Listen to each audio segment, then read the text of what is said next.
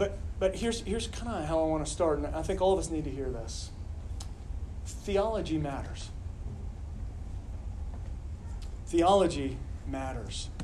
Um, and, and by theology, here's what I mean simply who God is and how he works.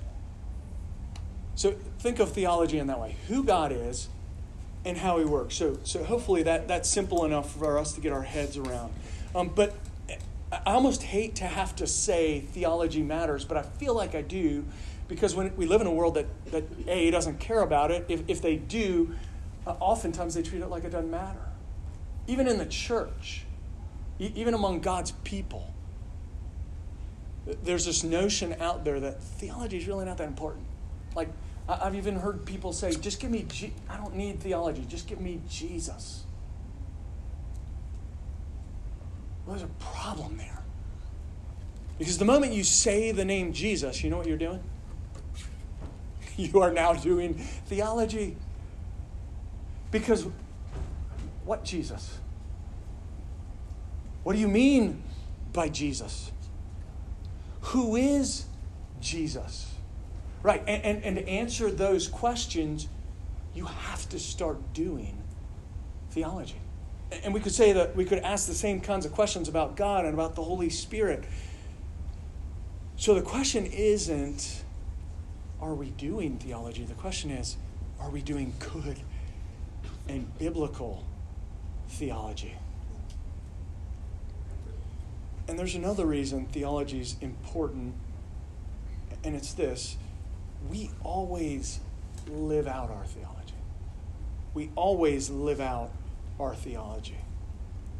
In other words, what we believe inevitably shapes how we live. As we finish up Romans chapter 5 tonight, we're going to get a good theology of sin and of grace that I hope will help shape how we live. So we're going to hear about sin, we're going to hear about grace, and then we're going to let that shape and form how we think about how we're supposed to live our lives. So that, that's what we're going to see here in Romans chapter 5. So if you have a Bible, you can turn there, or it's going to be there on your screen, Romans 5. And we'll do verses 12 through 21. Therefore, just as sin came into the world through one man, and death through sin, and so death spread to all men because all sinned. For sin indeed was in the world before the law was given, but sin is not counted where there is no law. By that, just here, it, it was not evident, it wasn't known. Um, verse 14 Yet death reigned from Adam to Moses, even over those whose sinning was not like the transgression of Adam, who was a type of the one who was to come. But the free gift is not like the trespass. For if many died through one's, one man's trespass, much more have the grace of God and the free gift by the grace of that one man, Jesus Christ, abounded for many. And the free gift is not like the result of that one man's sin. For the judgment following one trespass brought condemnation, but the free gift following many trespasses brought justification. For if, because of one man's trespass, death reigned through that one man, much more will those who receive the abundance of grace and the free gift of righteousness reign in life through the one man, Jesus Christ. Therefore, as one trespass led to the condemnation for all men, so one act of righteousness leads to justification and life for all men. For as by the one man's disobedience the many were made sinners, so by the one man's obedience the many will be made righteous. Now the law came in to increase the trespass, but where sin increased, grace abounded all the more. So that as sin reigned in death, grace also might reign through righteousness, leading to eternal life through Jesus Christ our Lord. We, we could spend really like six weeks on this uh, section. We're, going to take 30 minutes and talk about this. So we're really going to hit the high points. Um, so I want to look at sin, I want to look at grace, and then I want to talk about why that matters to us. Okay? So, first, sin. You see it there in the first paragraph, verses 12 through 14. There's a few things we need to see about the nature of sin. First, if you see right there at the beginning of verse 12, therefore, just as sin came into the world through one man. First thing I want you to see about the nature of sin sin came into the world through one man. Here in this verse, Paul is pointing us all the way back to the time of Adam and Eve, where God had declared one tree in the Garden of Eden to be off limits. Adam rebelled against that command of God. He rebelled against God and he took the fruit of the tree and he ate it. And it was through that act of disobedience that sin came into the world. So, bottom line, through this first sin, all the world was plunged into sin, is what the Apostle Paul is telling us here. Through Adam's disobedience, all of us were plunged into disobedience. So that's the first thing I want you to know about sin. Secondly, again, look at verse 12. Not only were we plunged into sin, but now we also suffer the consequences of sin. And you see it right there in the middle of verse 12 consequence of death. Death and all that comes with it Alzheimer's, heart disease, cancer, brain tumors, suicide, homicide, genocide, war, car accidents, grief, homework. Maybe not that one. Um, been my, my addition. Um, all of that is not a part of God's created order. But because of sin, we have this world full of death and all those things that come with it, and a lot more that we could have added. And not only that, I think this death that Romans 5 is talking about, you need to understand, is not merely talking about physical death. Though certainly that's, that's indicated in this. But I think there's also a spiritual death that's meant here in Romans chapter 5. Here's what I mean by that our souls, along with our bodies that are dying, our souls are dead, separated from God, and hardened against Him and against His good commands. So, not only through Adam did sin come in, but also death because of sin. Third thing I want you to hear about the nature of sin sin brought death and this death is universal. Again, look back at, at verse 12 where it says, Death spread to all men because all sinned. So none of us, not one of us, will escape this reality. Because of the entrance of sin into the world, death, and again, all that comes with it, are, are going to be realities for all of us.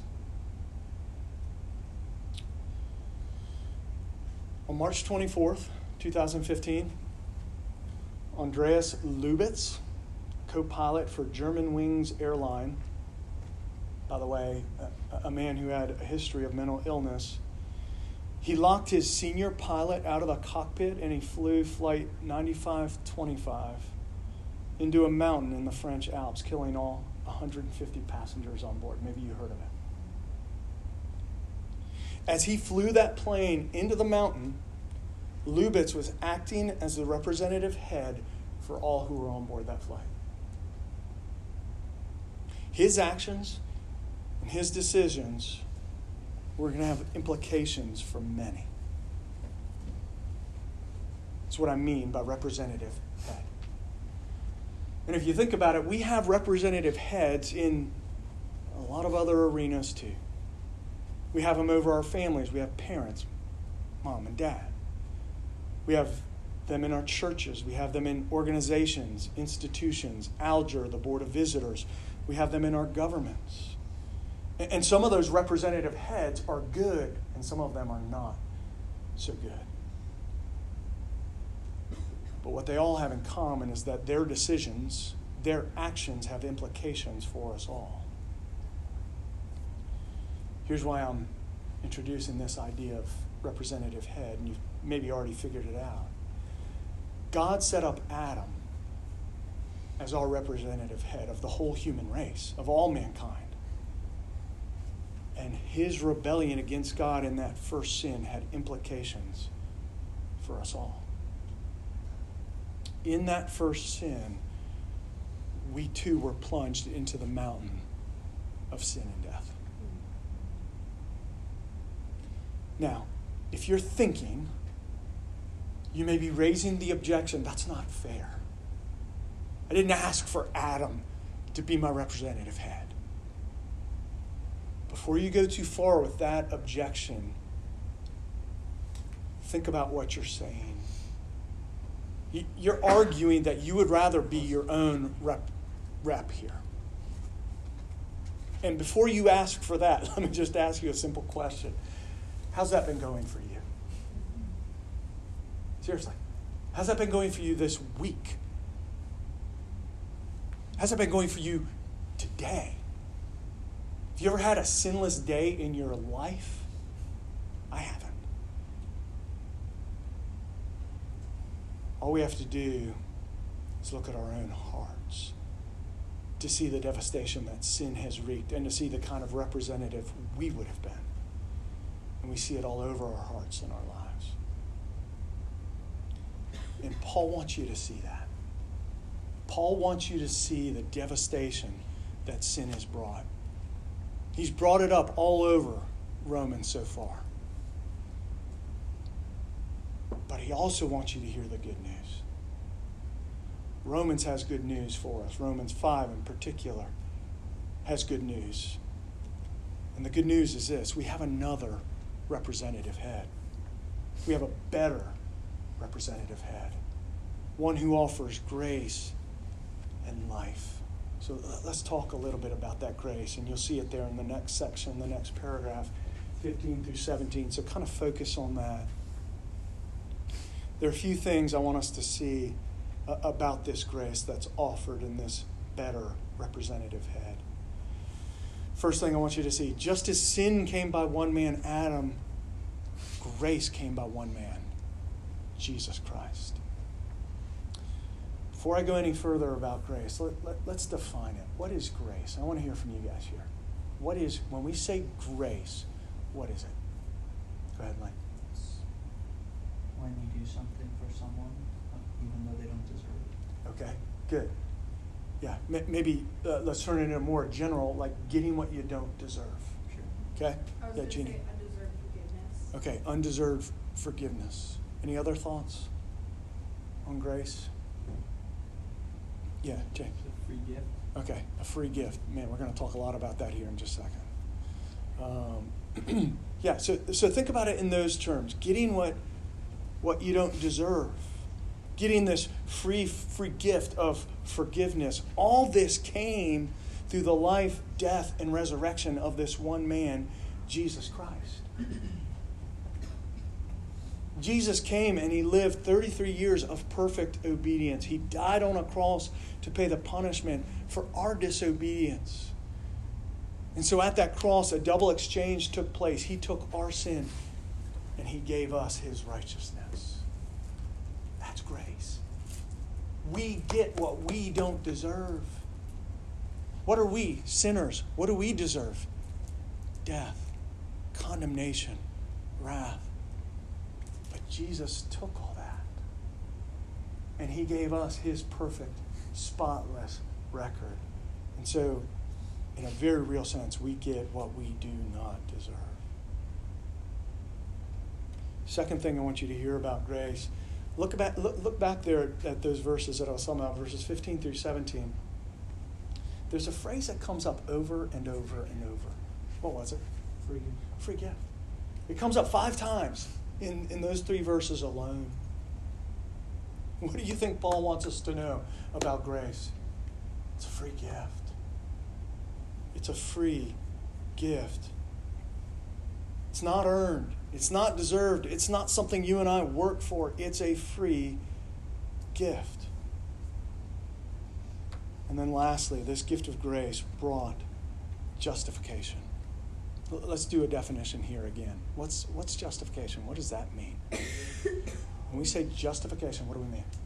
Being made right. Okay, being made right. That's good. Any other thoughts?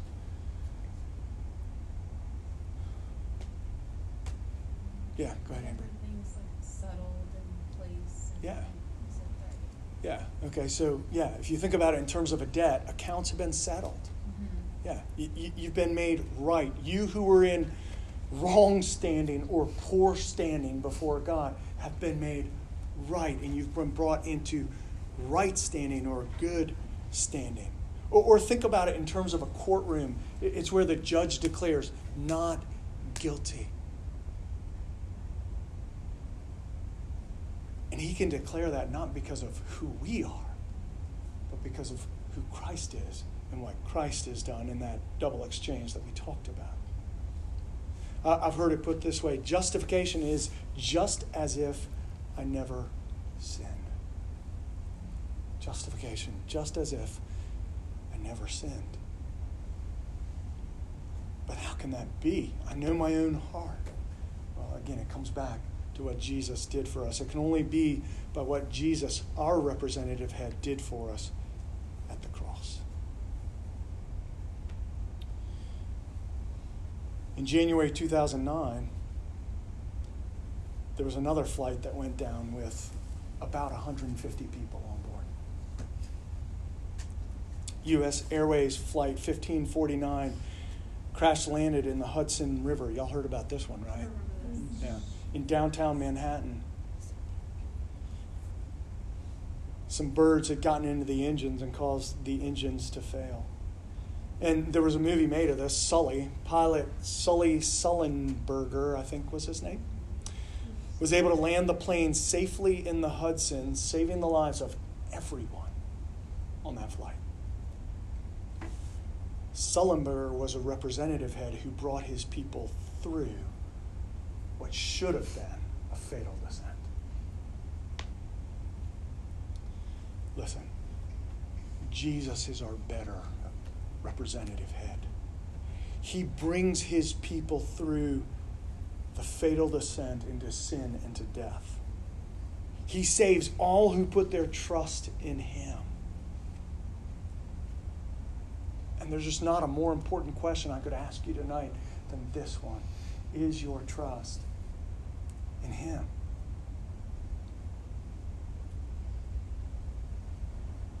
Passengers of that U.S. Airways Flight 1549 could do nothing to save themselves. Their trust was in another to save them.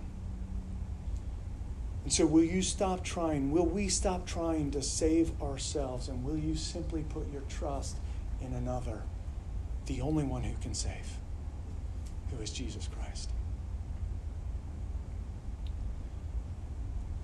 Adam brought sin and death. Jesus brings grace and life. Our theology matters because it will shape how we think and it will shape how we live. Let's look at the last few verses of our text to talk about why this matters or how this should shape how we live. There are four big ideas from these verses that are going to serve as kind of application points for us. Look at the second half of verse 20. Says this But where sin increased, grace abounded all the more. The word abounded or abundance shows up three times in this text. Paul wants us to know that this grace that Jesus brought is abundant grace. It is lavish. It's ridiculous. It's overflowing. And here's why this matters. Most of us in this room this week have felt the overwhelming weight of guilt and shame. This week alone. Most of us have been under that weight of our guilt and our shame. In our heart of hearts, we believe our sin is bigger than our Savior. And can I tell you, it's not? That's not true. This grace that's given to us in the Lord Jesus is greater than all our sin. Jesus is greater than Adam. Jesus is greater than Sarah's sin. Jesus is greater than Paul's sin. Jesus is greater than Tim's. You fill in the blank with your name. Jesus is greater. And the grace that he brings is mighty to save. So here's the application point you and I can live free from guilt and shame. If you have put your trust in Jesus, this grace abounds to you tonight. and it's abundant grace. Second application. Verse 19 ends with these words By the one man's obedience, the many will be made righteous. Y'all follow logic. By Jesus' obedience, the many, those who put their hope and trust in him, will be made righteous. Because of the cross, we will be made righteous. Do y'all hear that? Jesus is making us righteous. And you need to hear this because it's easy to get discouraged, even to the point of despair, by our ongoing struggles with sin. You get discouraged by that too? With that discouragement comes then the temptation, at least it does for me. And, and I hear the enemy's voice whisper to me, or Joe, just give up. It's not worth it. Joe, you've always struggled with this. It's not worth it. But I want to encourage you, I want to encourage my own heart. Don't fall for that lie. This passage is telling us we are being made righteous. And it might be a painfully slow process, but it is happening. So keep fighting, keep believing, keep clinging to all the things that God has given to help you grow. Things like His Word, being in His Word. Things like prayer, crying out to Him in prayer. Things like community, being around God's people who can encourage you, who can pray for you, who can hold you accountable. And listen, God is doing something in those things. Even if you don't see it, God is doing something as you cling tightly to those things. So know that if you're in Christ, you are being made righteous. So keep fighting, keep clinging. Third application. And it comes really from, from that same verse there, verse 19, but it come, I'm going to draw it from the word many. The many will be made righteous. And I think Paul's thinking here is just as the effect of Adam's sin was universal. Remember, we said that, that sin and death then spread to all men. Just as the effect of Adam's sin was universal, so the gracious offer of the grace of Christ is universal. In other words, it goes out to the many.